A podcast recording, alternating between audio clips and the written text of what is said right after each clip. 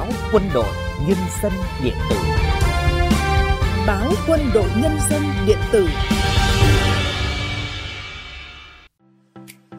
Các đồng chí và các bạn đang lắng nghe chương trình Podcast Xuân Quý Mão năm 2023 do phòng biên tập báo điện tử Báo Quân đội Nhân dân thực hiện.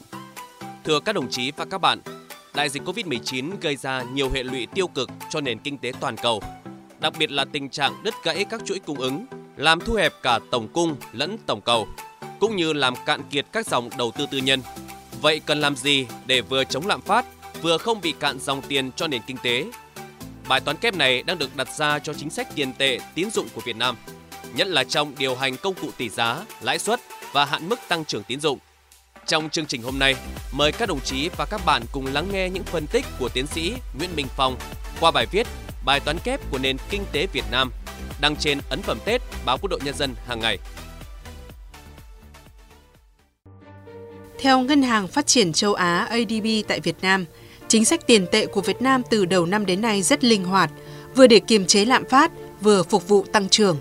Mục tiêu quyết tâm kiểm soát lạm phát, kiểm soát chỉ số giá tiêu dùng CPI tăng dưới 4% cho cả năm 2022 là đúng đắn. Nhằm giảm bớt áp lực lạm phát và hỗ trợ tiền đồng, Ngân hàng Nhà nước Việt Nam đã hút vốn khả dụng dư thừa, ước tính khoảng 100.000 tỷ đồng trong 6 tháng đầu năm 2022, bằng cách bán tín phiếu Ngân hàng Nhà nước thông qua nghiệp vụ thị trường mở, góp phần làm chậm mức tăng tổng phương tiện thanh toán xuống 9,2% so với 14,2% trong 6 tháng đầu năm 2021. Ngân hàng nhà nước cũng kiểm soát tác động của việc tăng giá đồng đô la Mỹ bằng cách bán khoảng 7 tỷ đô la Mỹ trong 7 tháng năm 2022 để ổn định tỷ giá hối đoái, giúp tiền đồng giảm giá ở mức 2% so với đô la Mỹ, ổn định hơn so với các đồng tiền khác ở Đông Nam Á. Tiếp đó, Ngân hàng Nhà nước đúng đắn khi đã điều chỉnh tăng lãi suất điều hành và mở rộng biên độ tỷ giá trung tâm, tăng các hoạt động nghiệp vụ thị trường mở hợp lý nhằm điều hòa dòng tiền vào ra trên thị trường liên ngân hàng. Những tháng cuối năm, sức mua thường tăng từ 10 đến 15% so với mức trung bình. Trong đó, nhu cầu và giá thịt lợn, rau, củ quả cao cấp, thủy hải sản sẽ tăng mạnh hơn. Giá xăng dầu thế giới cũng có thể tăng nhẹ trong thời gian sát và sau Tết, gắn với biến động địa chính trị phức tạp. Ngoài ra, việc tăng một số giá dịch vụ công, tăng lương, tăng lãi suất cho vay tín dụng cũng tạo cộng hưởng, gia tăng áp lực lạm phát chi phí đẩy. Vì vậy, cả trước mắt và trung hạn, kiềm chế lạm phát vẫn là mục tiêu quan trọng, không thể lơ là, đòi hỏi các cơ quan chức năng tiếp tục theo dõi chặt chẽ và xử lý kịp thời các áp lực lạm phát tiền tệ, lạm phát chi phí đẩy, lạm phát cầu kéo và lạm phát ngoại nhập. Thực hiện tốt các giải pháp lưu thông và bình ổn thị trường, không để đứt gãy nguồn cung đối với mặt hàng, nguyên vật liệu thiếu hụt và các mặt hàng thiết yếu. Bên cạnh niềm tin sẽ đạt được mục tiêu kiểm soát lạm phát cho cả năm 2022, trong những tháng cuối năm, cộng đồng doanh nghiệp chịu áp lực gia tăng cơn khát dòng tiền đầu tư, nhất là từ kênh tín dụng ngân hàng và kênh trái phiếu doanh nghiệp. Tín dụng ngân hàng bị siết lại là tác động tất yếu của công cuộc chống lạm phát mà bất cứ quốc gia nào cũng phải đối mặt. Để giảm những tác động bất lợi đối với hoạt động của doanh nghiệp, trong tháng 12 năm 2022, Thủ tướng Chính phủ Phạm Minh Chính đã có các công điện chỉ đạo gỡ những nút thắt về vốn cho doanh nghiệp. Đó là công điện gửi Thống đốc Ngân hàng Nhà nước Việt Nam về cung ứng tín dụng cho nền kinh tế. Công điện yêu cầu Bộ Tài chính thực hiện các biện pháp bảo đảm thị trường trái phiếu doanh nghiệp hoạt động lành mạnh, minh bạch, an toàn, hiệu quả. Công điện yêu cầu tháo gỡ khó khăn cho thị trường bất động sản và phát triển nhà ở. Các công điện trên của Thủ tướng Chính phủ đã bắt đúng bệnh, kê đúng thuốc để điều trị những khó khăn của doanh nghiệp. Trong đó, vốn tín dụng không chỉ được bơm thêm cho những doanh nghiệp lĩnh vực ưu tiên như doanh nghiệp sản xuất hàng xuất khẩu, doanh nghiệp sử dụng nhiều lao động, lĩnh vực nông nghiệp, nông thôn, mà ngay cả lĩnh vực bất động sản cũng được phân tách rõ các mảng để có những ứng xử chính sách khác nhau. Trong đó, Thủ tướng Chính phủ yêu cầu ưu tiên cho vay đối với các dự án nhà ở xã hội, nhà ở công nhân, nhà ở thương mại với giá phù hợp khả thi của thị trường và các loại hình bất động sản phục vụ mục đích sản xuất, kinh doanh, an sinh xã hội có hiệu quả cao, có khả năng trả nợ và phát triển. Đồng thời, Thủ tướng cũng chỉ đạo giả soát, đề xuất sửa đổi các quy định pháp luật còn trồng chéo bất cập,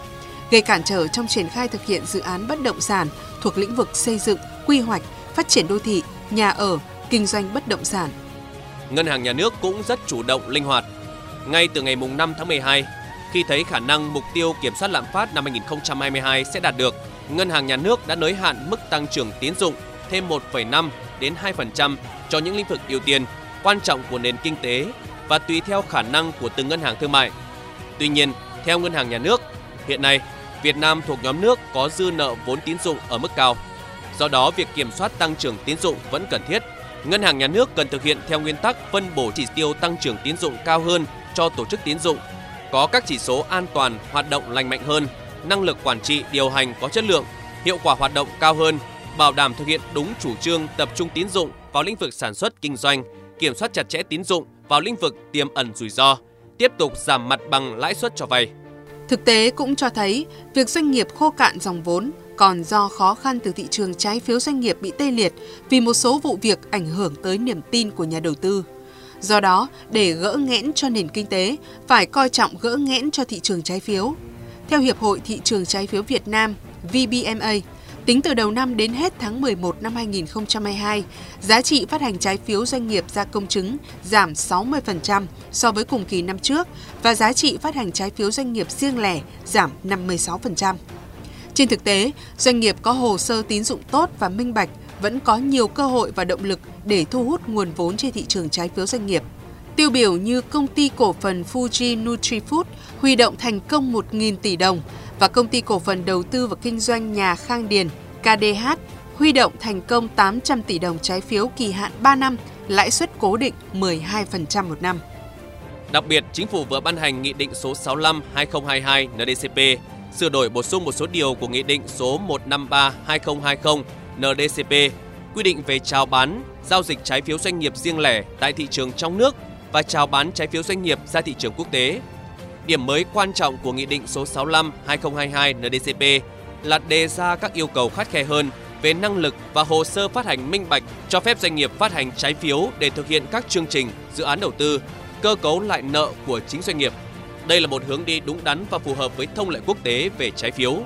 Điều này không chỉ giúp doanh nghiệp giảm bớt gánh nặng lo âu, tìm vốn đầu tư suốt nhiều tháng qua, mà còn tạo lập cơ sở pháp lý và củng cố niềm tin vào sự phục hồi dòng vốn huy động trên thị trường chứng khoán thời gian tới. Việc cải thiện dòng tiền còn cần đến các giải pháp khác như chính sách bán hàng linh hoạt, bán sỉ hoặc chiết khấu mạnh và gia tăng các hoạt động M&A, hoạt động giành quyền kiểm soát doanh nghiệp thông qua hình thức sáp nhập hay mua lại một phần cổ phần hoặc toàn bộ doanh nghiệp, thúc đẩy sự tham gia của các nhà đầu tư nước ngoài có nguồn vốn mạnh đang tìm kiếm cơ hội đầu tư ở Việt Nam.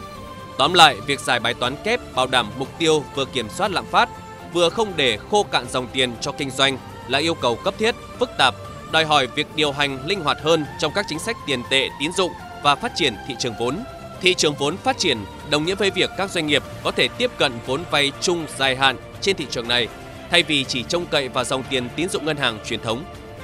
Quý vị và các đồng chí vừa nghe bài viết Bài toán kép của nền kinh tế Việt Nam của tiến sĩ Nguyễn Minh Phong. Chỉ đạo nội dung, Phó Tổng biên tập Đại tá Nguyễn Hồng Hải, chỉ đạo sản xuất Thượng tá Trịnh Văn Dũng, tổ chức sản xuất Trung tá Phạm Thị Tuyết cùng các biên tập viên phát thanh viên Cao Nguyên Huyền Anh thực hiện. Cảm ơn quý thính giả đã lắng nghe chương trình hôm nay.